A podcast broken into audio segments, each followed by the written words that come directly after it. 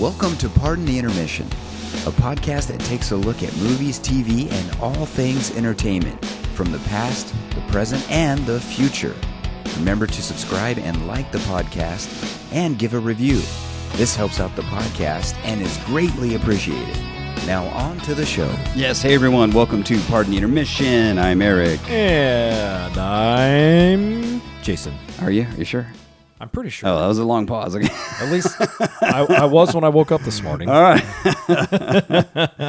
well, uh, hey, we hope you're all doing great out there, and we got another fun, fun and uh, fact-filled show. Definite- Facts? Do we give people facts? We give people facts all the time. Facts and the figures. Even though Yeah. sometimes we bumble what we say, and even though sometimes we suffer casual periodic brain farts, we still quote from f- factual. Well, I, I would say you're. I say you're more of the fact guy. I'm more of the emotional guy. I think you're. You are definitely more emotional than I am. Yeah, yeah, On I'm- certain topics. I'm, I'm more emotional about, about things, and then, but you're more the fact driven guy. You got all the facts. So that's what makes us so good. right? Exactly. We yeah. balance each other out, man. yeah, you're the yin to my yang, or is that reverse? Am I the Uh, yin to your yang? Yeah, something. Okay. I don't know where that's going, but I can see right now it's going in a bad direction. Let's just focus on the first story we're going to talk about here, okay?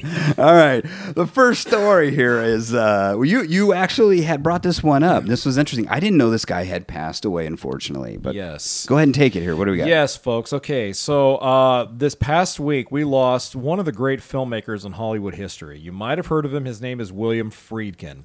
He was a multiple Oscar nominated and multiple Oscar winning uh, film director who was best known for two movies you've probably heard of. One of them is called The French Connection, and the other is called The Exorcist. He passed away this week at the age of 87. And uh, just uh, to let you know that in addition to his other films, uh, in addition to The French Connection and The Exorcist, uh, he also helmed movies such as Boys in the Band, uh, Cruising, To Live and Die in L.A., which I saw, which has Willem Dafoe, which is a sneaky good movie. Right, Jason. So you're saying he was what 87 years old? Yeah, William Friedkin was 87 years old, and he uh, passed away uh, earlier this week uh, due to congestive heart failure uh, and pneumonia. And uh, yeah, Eric, he really was a pioneer when it came to uh, cinema of the 70s, which was very gritty, which was a lot darker, a lot more violent. Uh, you know, the and the films of the 70s had transitioned over from the 60s to become more representative of the decade that we lived in at that time, which was a more violent, paranoid, and um, uh, dirty decade, for lack of a better term. Yeah. And the two movies that he was best known for, uh, The French Connection and Exorcist, are, are really good um, examples from that decade of filmmaking. French Connection, one of the greatest cop dramas ever made. Gene Yes. Hackman won an Oscar for that for his role as Popeye Doyle. Roy Scheider was in that one as well and uh, it has one of the greatest car chase scenes in the history of movie making. And the thing I liked most about Friedkin's movies, Eric, was that he didn't over embellish anything. He made them realistic. He put you in the scene. He put you there on the film, in the film itself, to make you feel what the characters were feeling.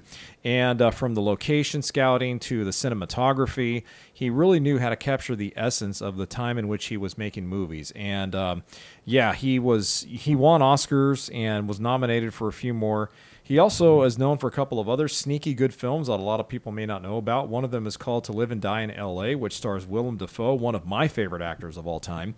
He also did uh, Rules of Engagement, Boys in the Band. So he had a very Now- le- very lengthy filmography. Rules of, of Engagement. Is that with uh, uh, Shirley MacLaine and Jack Nicholson? No, I. Th- uh, I think it might be the one I'm thinking of. Actually, I thought it had Samuel L. Jackson in it. I'll Oh, have to take okay. a look, but um, yeah, I think it was a military drama, Oh, okay. Maybe I'm thinking of a different one. uh, then. possibly. Yeah. Anyway, sorry. No, that's okay. Yeah, you know that was a thing too. Back then, you know, these directors, um, you know, they were they were born out of a, a time when um, they had a lot of freedom, but at the same Yeah. time, they didn't have the tools that people have today. You know, Exactly. uh, the AI and all this other stuff. And uh, you know, I was mentioning uh, uh, b- before that. You know, I, I think that's one of the problems. I think sometimes with the directors of today, you can't tell exactly what they did. The directors back then, you know, because of their style, because of what they had to, you know, they had to use just whatever they had at that time. And you're talking about the nitty gritty, the realism, Yes. and all that. That's what they were filming with. Yes. You know, on scene. You know, on the. I mean, it was out. You know, out. If they were doing shooting New York, they were in New York. Exactly. You know, shooting these films. Yeah. Now they just have AI. They can throw up, you know, all the all the phony baloney buildings and stuff. I mean, you know, with all the you know superhero movies and all this stuff, we're so used to this AI. Right. I mean, these guys. I mean, they they they were very limited with what they had. But they were, uh, what can I say? They had an abundance of imagination Yeah. with what they could do. I mean, it was truly amazing. Yeah, yeah, and they didn't work with very lavish budgets either. I mean, the the Hollywood studios in the '70s were very strict with their budgets. Uh, they kept filmmakers uh, really on a tight leash. Even with George Lucas, when he came out with the first Star Wars film, Lucas was on a very, very, very, very, very. Oh yeah, the guy tight almost died Yeah, he did. making the, the film just because of all the stuff that happened and the stress and everything else. Exactly. So yeah, Friedkin did the absolute best with the, with the with the resources that he had, and he did, he did a darn good job with them too. So um, yeah, again, just uh, can't begin to say enough about his influence in Hollywood and what he meant to other directors that came after him. And um, Well, you know, I was know. reading the story in the deadline too, going uh, going over it here, uh, just to give you an idea. In '72, uh, when he won the uh, Best Directing Academy Award, Yeah. uh, for The French Connection, he was up against. Listen to the to the uh, the group he was up against. Yeah. Mm-hmm. he was up against uh, Stanley Kubrick for A Clockwork Orange.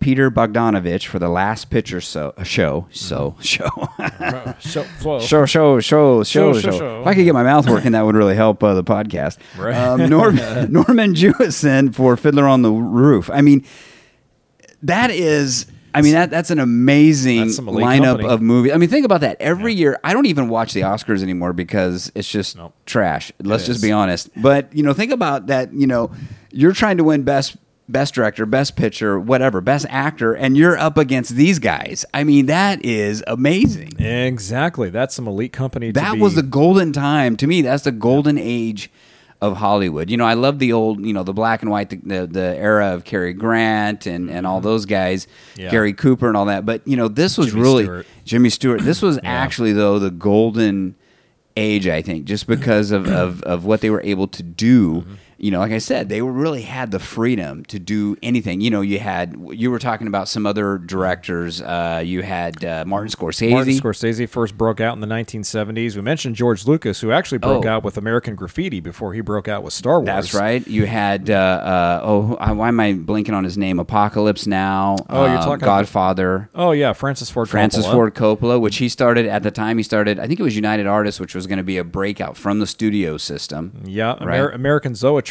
uh, his studios was kind of like uh, that breakaway from the tr- conventional traditional movie system. Yeah. And then, of course, you think about Brian De Palma, who came out with Carrie in 1979. Yeah, So, and Steven um, Spielberg. Uh, you Spielberg, had- obviously. You had mentioned, Yeah, yeah. yeah. Which Spielberg? I mean, he was. I don't know if he's more of a good director or a good.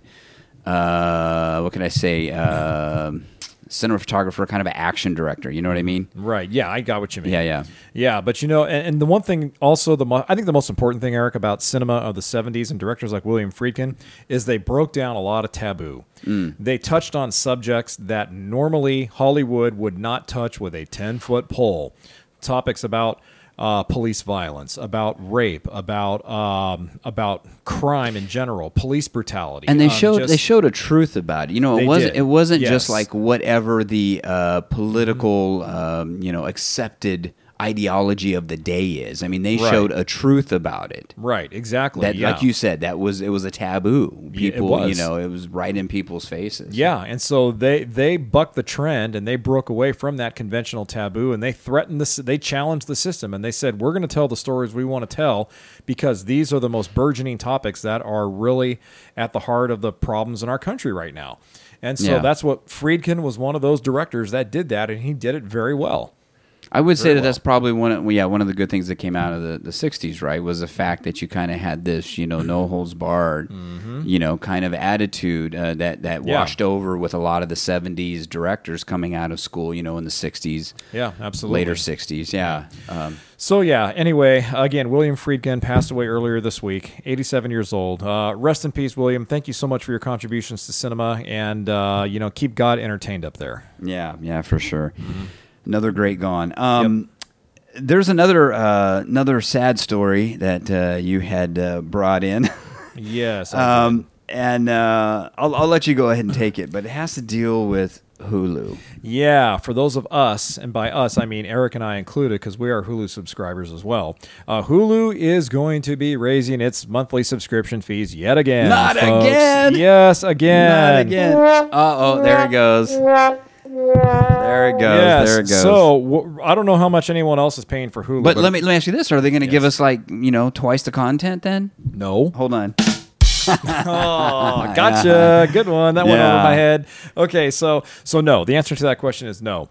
Hulu was so kind and courteous to announce earlier this week that they're going to be raising the uh, price of just their basic subscription package to start off with uh, to a big whopping seventeen ninety nine per month. Wow. That's just the basic option. The ad-free Hulu option will be going up to a whopping seven ninety nine per month, seventeen ninety nine per month. I'm sorry. The uh, ad-free Disney Plus plan, which was originally seven ninety nine per month, is going to cost thirteen ninety nine per month. Wow. So that's going to be the biggest increase there. And Eric, uh, also to mention here, the ad-free versions of both services are still significantly less expensive than some of their competitors, but still, the Hulu price alone is uh, one that a lot of folks just you and I included may have no interest in paying. And Eric, I got to tell you, I am livid Yeah. about this. This is ridiculous. At some point, the rubber has to meet the road with these streaming services. Well, when is it going to end? Exactly. Yeah. When is it going to end? And when the subscription services continuously raise their prices and their stakeholders, who are their subscribers, take them to task and ask them, why are you raising? The number one reason we always get for the increase in prices is, well, we have to offset the cost of local productions. Yeah. Then stop producing local content yeah. granted, I don't know a lot about what goes and what's involved with that, but I'm not buying that as an answer anymore. I understand inflation is a real thing. I understand inflation is everywhere in the food that we eat, in the clothes that we wear, in the cars that we drive, the houses that we live in, okay? But there are some things that don't need to be raised in price. Hulu is a billion dollar entertainment company. I'm sure they can find another way to offset their production costs by not having to raise their subscription prices. Well, was this the one where uh, it was Hulu part where uh, it was owned part by Comcast and part by Disney, and then it was under contract where Disney had to buy out uh, Comcast at a certain point?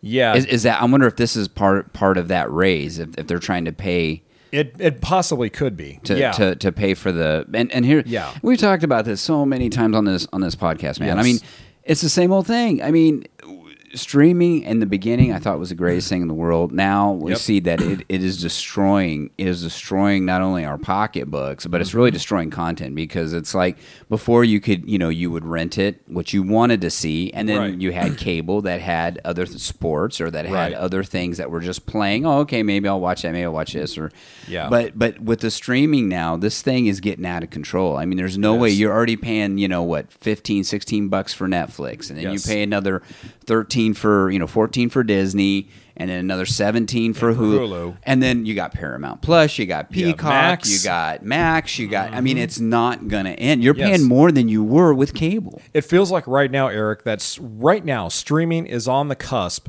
of exploding and it's already out of control. i thought you were gonna say extinction It, to be uh, honest it could be. I think right now there is a large streaming bubble that is forming. Mm. This bubble continues to get bigger and bigger and bigger and bigger. And at some point, it, it like the housing bubble back in 2008, it's going to burst. Yeah. And when it bursts, there is going to be no recovery from it because you can only continue to raise prices on your subscribers so much while offering a half-assed excuse for why you're doing it.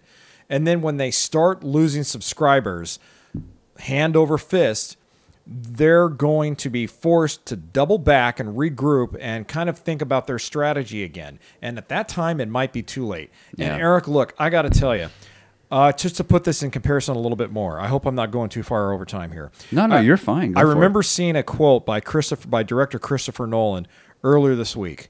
Uh, I believe it was in Variety magazine, where Christopher Nolan said that Blu-ray is actually going to make a comeback here within the next five to six Really? years. He said that? He feels Blu-ray is much better than streaming because with Blu-ray, essentially, you know what you're going to get.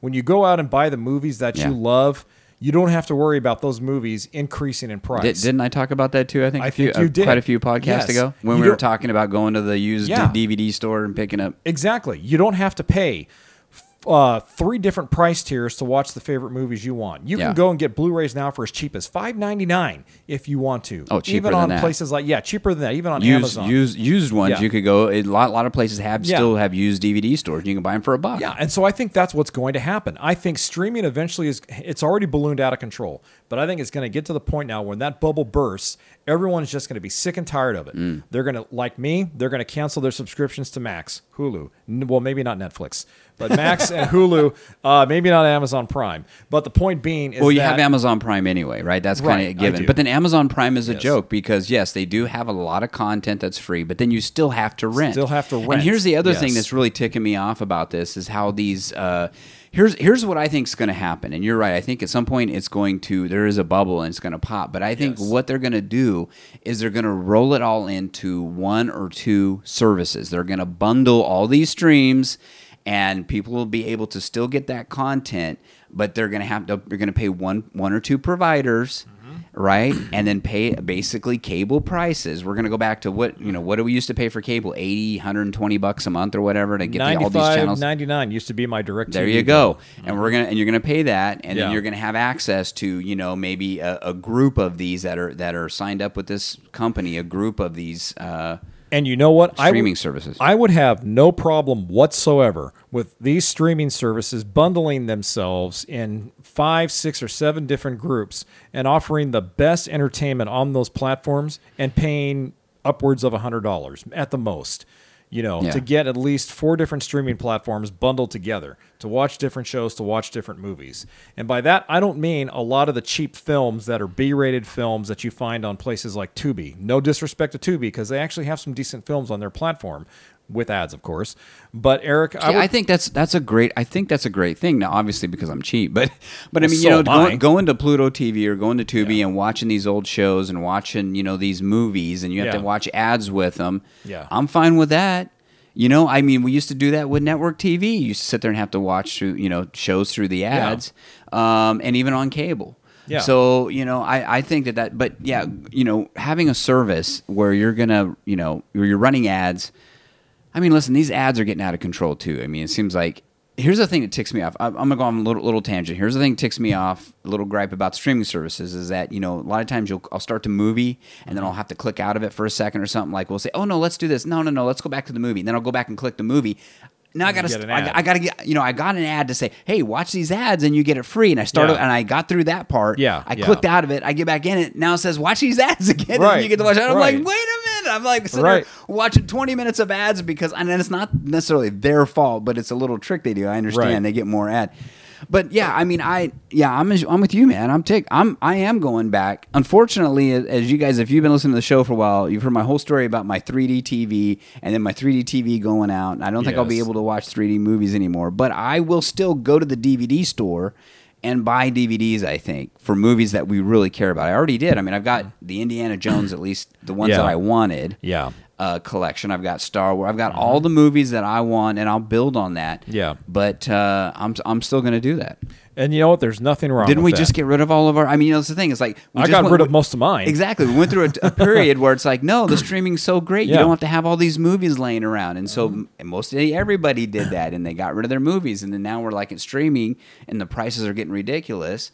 You know, and you can only watch. You, you know, you have to have four or five services just to watch what possibly you want. Yeah, exactly. And so if if there does come a point where we do see a lot of these streaming services bundled together and they make it worthwhile to pay a lot of money, and by worthwhile I mean you have some of the the blockbuster new releases included. You don't have to pay additional to watch some of the newer releases like you do on Amazon Prime, et cetera, et cetera. Then I would be willing again to pay a little bit out of the out of the nose to watch these bundled streaming services packaged together. But overall, Eric, my, my thought philosophy on this is simple. If I want the biggest blockbuster films like you, I'll go down to Mad Monks and I'll just pay uh, a total of thirty-five dollars for twenty for twenty Blu-rays that are big Yeah. box office blockbusters. If I want to watch the older stuff that's been out for thirty years or more, I'll click on Tubi or I'll click on somewhere else to watch a lot of the older stuff that comes out. But uh, yeah, and, Oh, and- here, here's the thing that ticks me off, right? Like, you know, unfortunately, we got we lost Paul Reubens. We talked about that a Yes, couple we weeks, right? Yeah. So I wanted to, to introduce my daughter to go to Pee Wee's Big Adventure. Yeah, okay. Mm-hmm. right. I say I've got all these streaming services, right? It's got to be on one of these things, and it's can't find it. Huh? and I can't find it. Now I can find it to rent. Yeah. I'm like, well, forget that. I'm already paying, you know, probably you know sixty bucks on streaming services, and then I got to pay another three ninety nine to rent the damn movie. And see, I'm going to take you back to the studios because this is where the studios come into play. Okay, the streaming services actually have to pay the movie studios um, to carry this particular type of movies. The studios tell the streaming services, okay, here are the movies that we will go ahead and sell sell to you that we will allow you to stream on your platforms. And the reason why movies are constantly changing release dates and cutoff dates on their platforms is because the studios give them to the streaming platforms for an X amount of time two weeks, a Yeah. month, whatever. Okay. And that's why they're constantly changing. So this also is Hollywood is also partly to blame for this because they obviously have got to make their money. And in order to allow their product to be um, to be uh, carried on these platforms, they tell the, the the streaming services, the Netflixes, the Amazon Primes, the Hulu's, okay, you wanna you wanna show the Indiana Jones films on your platform? Great, give us five thousand dollars for each film, and we'll go ahead and let, or hypothetically speaking, Yeah. give us five thousand dollars for each film. We'll let you air the movie on your platform for a whole month, and then you got to take it off. Maybe keep it off for another month, and then you can bring it on the month after that. So the studios are partly to blame for this as well. Hmm. Yeah. Well, I and I will say, and and also, uh, you were talking about uh, Disney Plus, specifically going back to Hulu. I mean, you know, they had their third quarter earning uh, uh, announcement here a couple days ago, Bob Iger, Mm-hmm. Yeah, and yeah, uh, yeah. yeah. they're not doing too good, you know. And, they're, and he's nope. talking about how yeah, they're all they're going to move in streaming, they're going to do this. Yeah. One of the worst things that could have happened to them ever was for them to have their own uh, streaming their own stuff on their own platform. And and buying all the extra content they did, Mm-hmm. Yeah, you yeah, know, and I don't. I don't watch a lick of it. I really, I mean, to be honest, I'll go on Disney Plus and maybe once in a while I'll watch and we'll watch an older movie or something. But Yeah.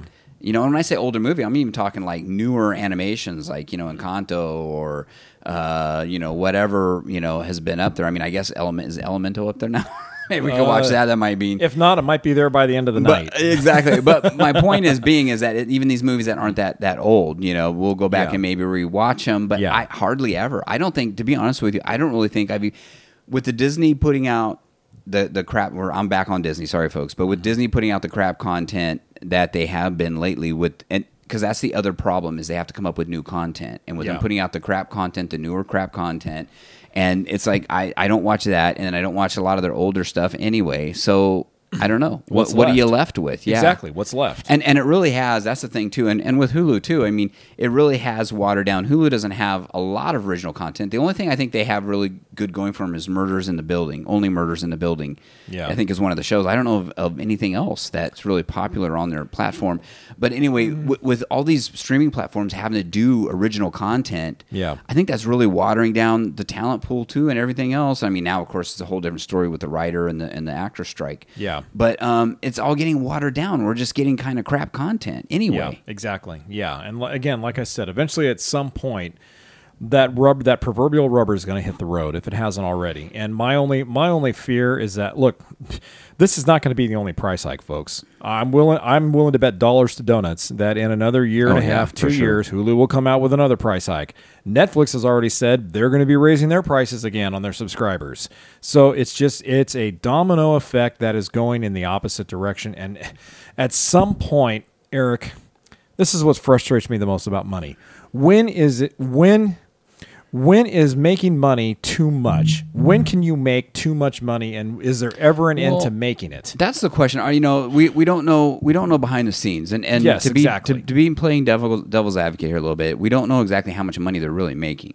Here's the problem: is that we've run into an economic situation where credit for these companies have dried up. You know, a lot of these companies have kind of floated just on this you know kind of free money credit situation where they could just borrow borrow borrow to kind of keep themselves afloat Yeah. and mm-hmm. and keep going. And then once once the pandemic now is truly, you know, we're out of it, and then people are kind of getting hit with with some hard times here. Yeah. Like you're saying, that is the rubber that's meeting the road, and I mm-hmm. think they're looking at it. This is the reality check we're getting, and and that, I think this this is the reality check the streamers are getting Yeah. and the consumers because they're seeing that they they can't function the way that they're doing it and still, you know. Make a couple of bucks and survive. Yeah. And at the same time, you know, we're like, listen, how much do we really need this content? And how much? What's going to break? You know, what's the the price break? There's always that price break when you when you, you know the consumer can't get charged anymore. Yeah. You know, Yeah. they, they just won't pay anymore because they just can't. So I think we're right there. I think the rubber is meeting the road right now, and we're kind of seeing it. The old adage of supply and demand is not mi- mixing and matching here because, unfortunately, when it comes to streaming, the uh, demand is simply not there for the supply. And that's another reason for the discrepancy as well because um, we, we want more, we expect more. These streaming companies and these studios have to make money, money, money, money, money, money, money, hand over fist. L- uh, Yeah, there's got there's got to be a tipping point somewhere. I just don't know where it is. Well, and that's and, and I'll go back and just say that we don't even know what you know. Are they you know is, is it is it a situation now? You've got like situation Bob Iger. You know he's making whatever he's millions of dollars right a year is his salary whatever it is. But you know that's that's including parks and the streaming and all this. We really don't know what these guys are making, these execs and stuff in this thing. I mean, who knows, man? I mean, I'm sure they're making good money, but I, I don't. To me, I don't really see it as like are they is are these streaming services just greedy? I guess is what I'm getting at. I think they're they're actually trying to survive now. I mean, we saw Netflix. Remember their shares tanked. I mean. Yeah.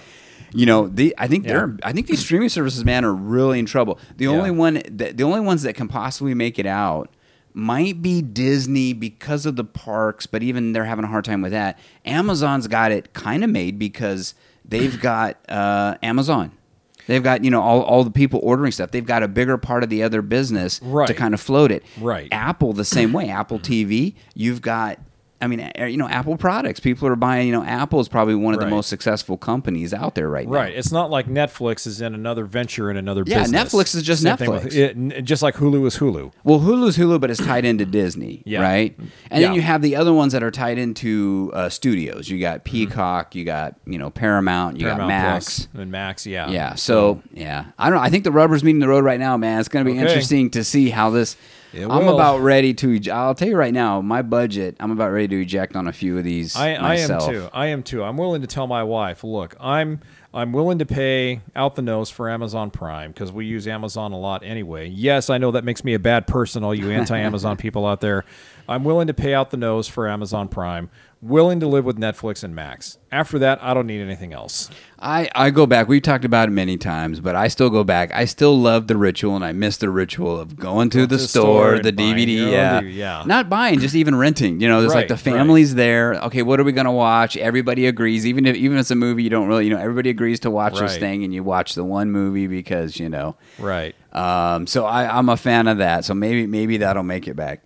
Yeah. Hey, um, uh, n- another story here. We're going to move on. Uh, we Yeah. both saw Mission Impossible, and I, there was a little Yes. story from Screen Rant. I thought it was kind of funny.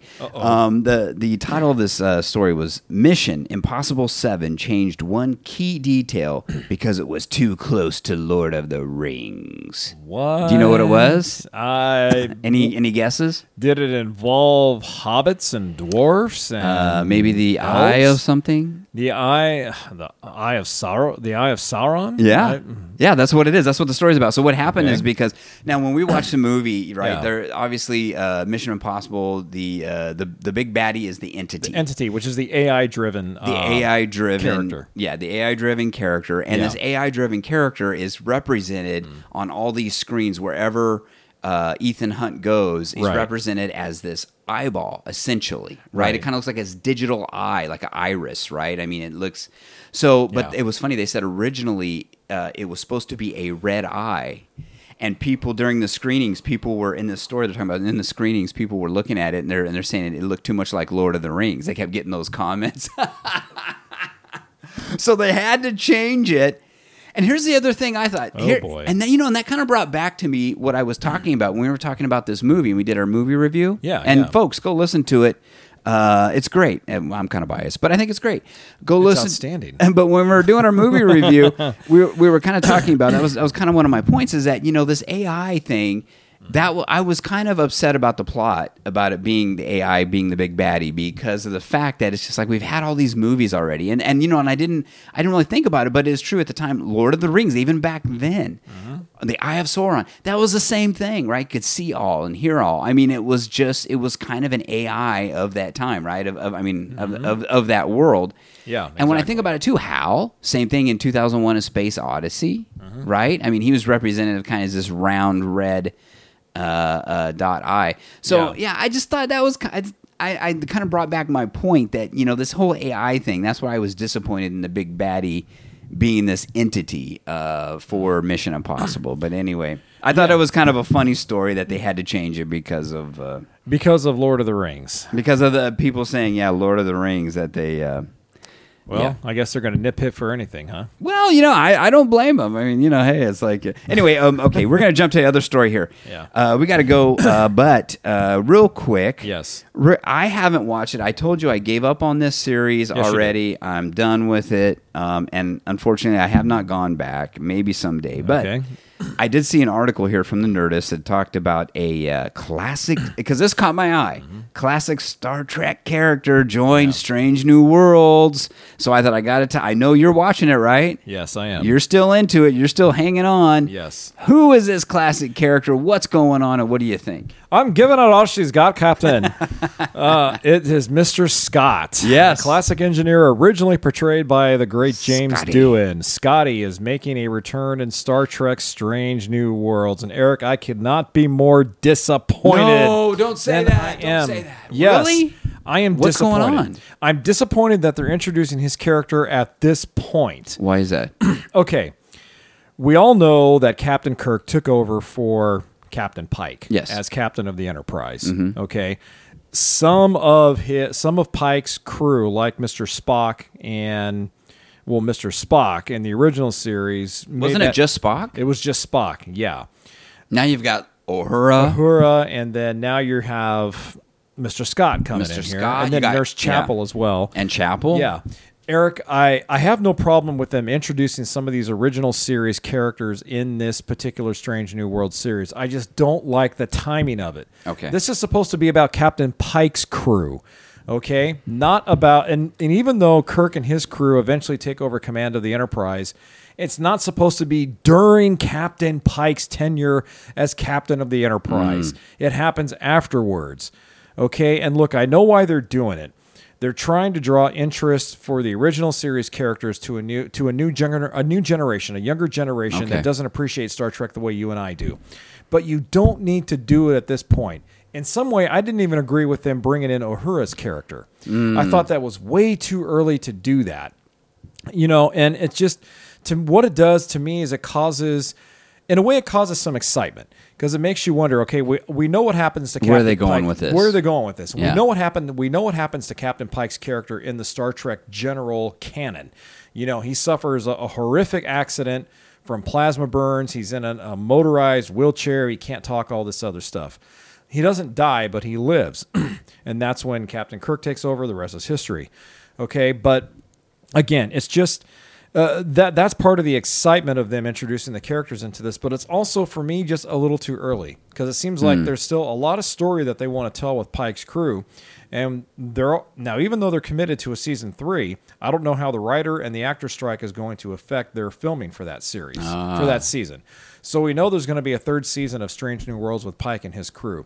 Eric, I just I don't like the timing of it. You don't need to introduce original series characters in at this well, point. and and just like we talked about on a previous podcast, um, that uh, this captain, well, he's not captain yet, but Yeah. this Kirk. Now, now, yeah, Kirk, you're right. Kirk is in this one. Kirk, but no, I'm just saying Kirk. Kirk, is, I don't like the way they're portraying his character. You know, it's kind of like when you're dealing with with with beloved characters, when you're dealing with a canon, you have to be very very careful with it. You know, Yeah, and so exactly. you're introducing. They did okay with Uhura. I mean, I I accepted her in Strange New Worlds. I thought okay, Okay. that's fine.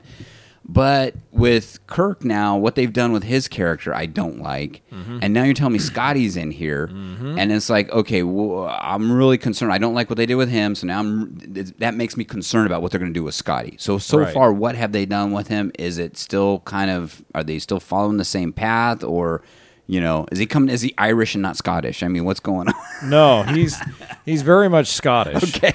But what they're doing is they're trying to show just different dimensions of these characters. and he's an engineer coming in, right? He is a lieutenant. Yeah, he is an engineer coming in, but he doesn't have like the rank of captain or commander like he had in the original series to begin with. And right now in the series, Carol Kane uh, plays the engineer for the Enterprise. Which I thought's an interesting. I never liked that cast. You didn't like that? Just- Why? I've never been a Carol Kane fan. Oh. because of the way she talks. Just Yes, yeah, I can't understand her for crying out loud. she loud. is hard. I will say that she is hard to understand. Now but she I- is hilarious in The Princess Bride. Humperdinck, Humperdinck, Humperdinck. But you know, So, she you she know. she does give what, what's a word? What's a what's a person in a cast that kind of throws everything off? I mean, she does do good to kind of mix everything up in that because that, that Mm-hmm. Right, cast can right. become very stale very quick because they all Yes. act brooding. They all act so you know emotionally uh, uh, torn Right. up in this whole thing. You know, this Right. strange new worlds.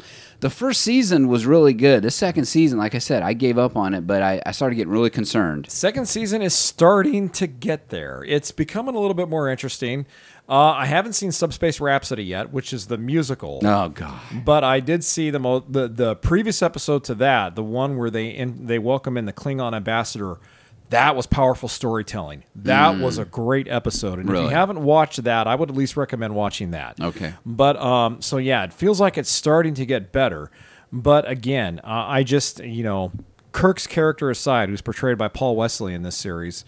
Uh, I just I'm sorry, you don't need to introduce any more original series characters. It's just too much of a distraction Yeah. from the the crew that is uh, what makes this series this series. You know, I, I gotta say is that I, I think I think the series is that's one of the problems, and and and I'm I think with the characters they're too afraid to take chances, and that's maybe why they're bringing in so many of these old characters all the time. Captain Pike, I mean, in the beginning, I I liked his character. Now it's almost like he's too uh, too stale. He's always right. You know what I mean? Uh, He always kind of knows. I don't know Which in a way better. I mean, and, and, and not always, but I mean, it, Yeah. it in this season, I've got more of the sense of that.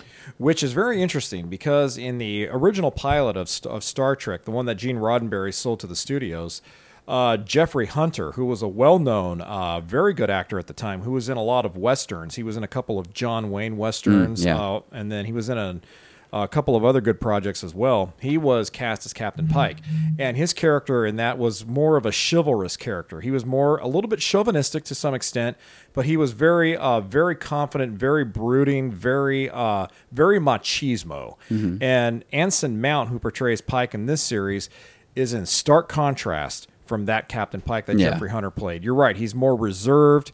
It seems like he's more knowledgeable. It seems like he's more passionate. Not well, not pa- he's passionate, but just in a different way. Yeah, You know. I, I don't know. I mean, yeah, I mean, here here's what did it for me. I got to say, when um, there's even talk. I was reading this article. There's even talk that they may have a, they may kill another character off uh, towards the end of this I would- season. Uh, I've heard anyway, that as well. Okay, there's rumors, Yeah. but Yeah. but when when they killed, I can I cannot remember the uh, the character name, but the uh, person that was the original engineer on this ship in the first season, uh, Lieutenant Commander Hemmer. and they killed him off. He to me he was the most interesting character on that ship. Okay. and I was really disappointed when they killed him off. I mean, you know, just because it's like Mm-hmm. you kill off one of your most interesting characters. They should have. Yeah. Why did they ever get rid of that guy? They should have kept him as engineer. Not they don't have to bring in Scotty. He was Andorian. I think it was the antenna. I think it freaked everybody out. Yeah, he's Andorian. It was the antenna on top of his head. I Oh, guess. I don't know. Just a guess. You know what? I mean, he was one. He, to me, he was one of the most interesting He was. characters on that ship. He was. and yeah. I'm I'm really. I, it seems like a lot of these guys. I, I don't know. It seems like a lot of these people are very one dimensional on that ship so far. And he Mm-hmm. Yeah. he was he was the most three dimensional character on there. And, and I was really sad they took him off. And Yeah. and uh, yeah, I don't know, man. I just I. I may have to go back and I may watch that one episode you're talking about. Yeah. But boy, man, I'm really, really concerned. Okay, Scotty though. Yes. Uh, did you did you already did you answer it? Do you like what what they're doing with? Did they introduce him already? Right? They introduced him. Uh, they've introduced him. I have not watched the He's episode. not. He's not. He's not the engineer yet. He's not. The, he's going to be the engineer, right? He's not the engineer yet. It Okay, so like what do they do with him? What do they do with him Uh, right I- now? Right now, I think he he works in engineering, but he's Okay. working under Carol Kane's character right now. Okay, so you're. I'm sorry. Yeah, we got off track. So you're saying Yeah. the Carol Kane, and uh, so he's working under her right now. Yes, so it feels like it's kind of it's like a it's going to be a rollover. And sh I mean, Carol Kane was never going to be a fixture on permanent. that series anyway. So Yeah. yeah, and now from that standpoint, it does make sense to introduce Scotty because if she's not going to be a regular, you got to find a way to roll her off and bring in somebody else. Yeah. And so it does make sense that you bring in Scotty. So I understand that, but I still think still think it's way too early. Yeah. Still think it's way too early. I haven't seen the episode yet where he's introduced yet. I'm one episode behind. So, um, but uh, when I watch it, I'll let you know what I think of him and Okay. give a little brief synopsis. About Okay, so yeah, I, I was I misunderstood then. So you haven't seen him yet. not the one with him in it. No, I've read Okay. about him being introduced, but I just haven't seen the episode yet. Okay, okay, then I, I'm sorry, to sorry. put you on the spot because I, I misunderstood. me on the spot. I'm I- sorry. No, no, no. I just I thought I thought you had already seen it, so I was going to try to get your your No. input as far as what you thought about him. All right, No worries. So we haven't seen him yet. We don't know. Do you think they're they're jumbling characters around too much? Yes, yes, yes, definitely they are. Yeah. I also think they didn't need to introduce Paul Wesley's Captain Kirk this soon into the Mm, yeah. series. They could have waited till season three or even a later season to introduce his character. Yeah. When they get to the point where they think that Strange New World is going to come to an end, then you can start introducing more of the original series cast members like Sulu and Scotty and uh, and uh, Chekov, and I'm I'm sure Doctor McCoy is just Well, right around the corner. Even when the Next Generation came out, and that was Yeah. the, that was the big. I mean, that was it, right? That was the big spinoff of Star Trek, the original, Yeah. because that was the original series, and you had Next Generation. That's all you had back then. Yeah, yeah. Even when that happened, I don't. I do remember. I mean, they did. They did switch out cast members along the way, but I don't Yeah. remember this quick. You know what I mean? It's like usually you have to let your cast members kind of get get let the audience settle in with who's there. Then you can kind of do some switching around as it goes. The next generation had only two major cast members uh, switch out during the entire run of the ser- of the seven seasons of the series. The first switch out for them was Lieutenant Tasha Yar, who was portrayed by Denise Crosby. Denise Crosby, yeah. Her contract was up for renegotiation midway through season two. Never got renegotiated. She felt like the studio didn't really want her back. She felt like Gene Roddenberry Mm. didn't want her back, so she never renegotiated. So they killed off her character. Okay.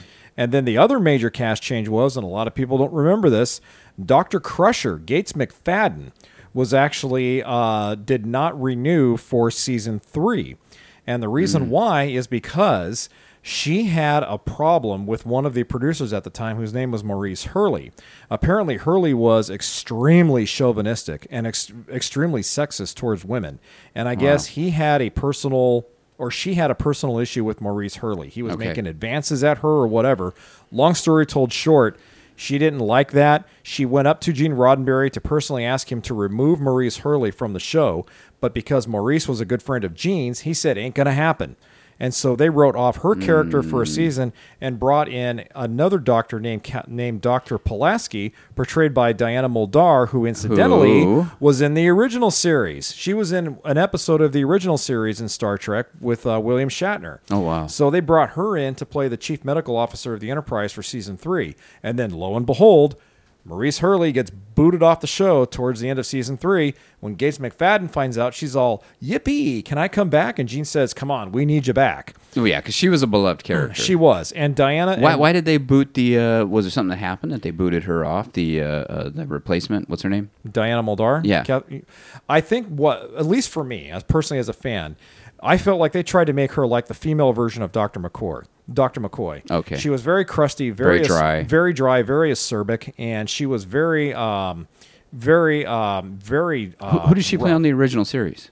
She played. Okay, I don't remember what the episode title is. Was but she just in one episode? she was in just one episode, Okay. and it's where she played a former love interest of Kirk's, and it's a one of the, uh, it's a body switching because I kind of remember her coming in. ori- This is crazy Yeah. because I kind of remember her coming in at the time, and I think I didn't quite understand. Like, wait, is she? Is she? Mm-hmm. Yeah. I think as like, okay, I see that she's a new character, but I think Yeah. because she did have red hair also, but I think it was short and, and curly. Yeah. and I was like, wait, are they? Is this just a new Beverly? You know how sometimes they'll replace like Darrin's, Right. you know, that uh, Bewitched. That was that was an old TV series where, Yep. um, for those of you who don't know the series, so Bewitched is about a, a family, and, and the mom is uh, has Is you know witch. magical powers. She's a witch. Yeah. So it's funny. Right in the middle of it, they had problems with the the lead, the lead, the guy that played the husband. Yeah. His name was Darrin, and they just changed the actor. So it was like you know, all of a sudden, one one Right. season you have one Darrin, the next season it's got just boom, another. it's another Darrin, but it's Right. supposed to be the same same character. Right, exactly. So anyway, I'm, what I'm getting at is that I I, I didn't know, I didn't quite understand way back then. I'm like, Right, wait, right. is this supposed to be a Beverly Crusher, but a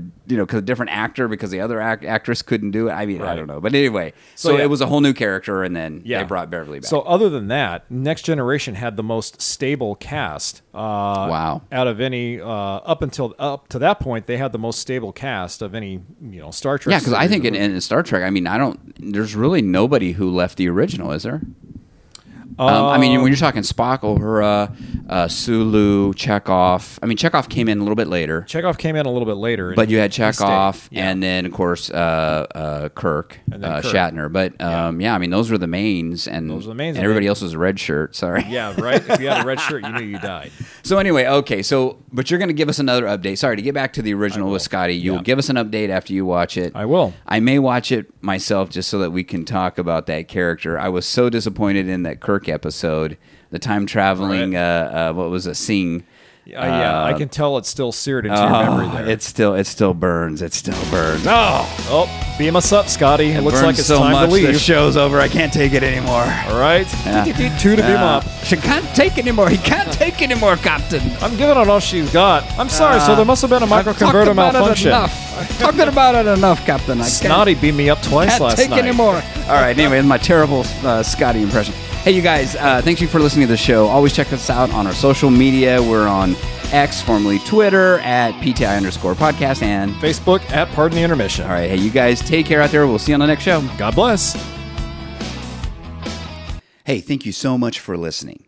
Now, I want you to go check out one of the other best podcasts around. It's called the No Focus Radio Hour. It has comedy and insight from the greatest minds in the know. And how do I know?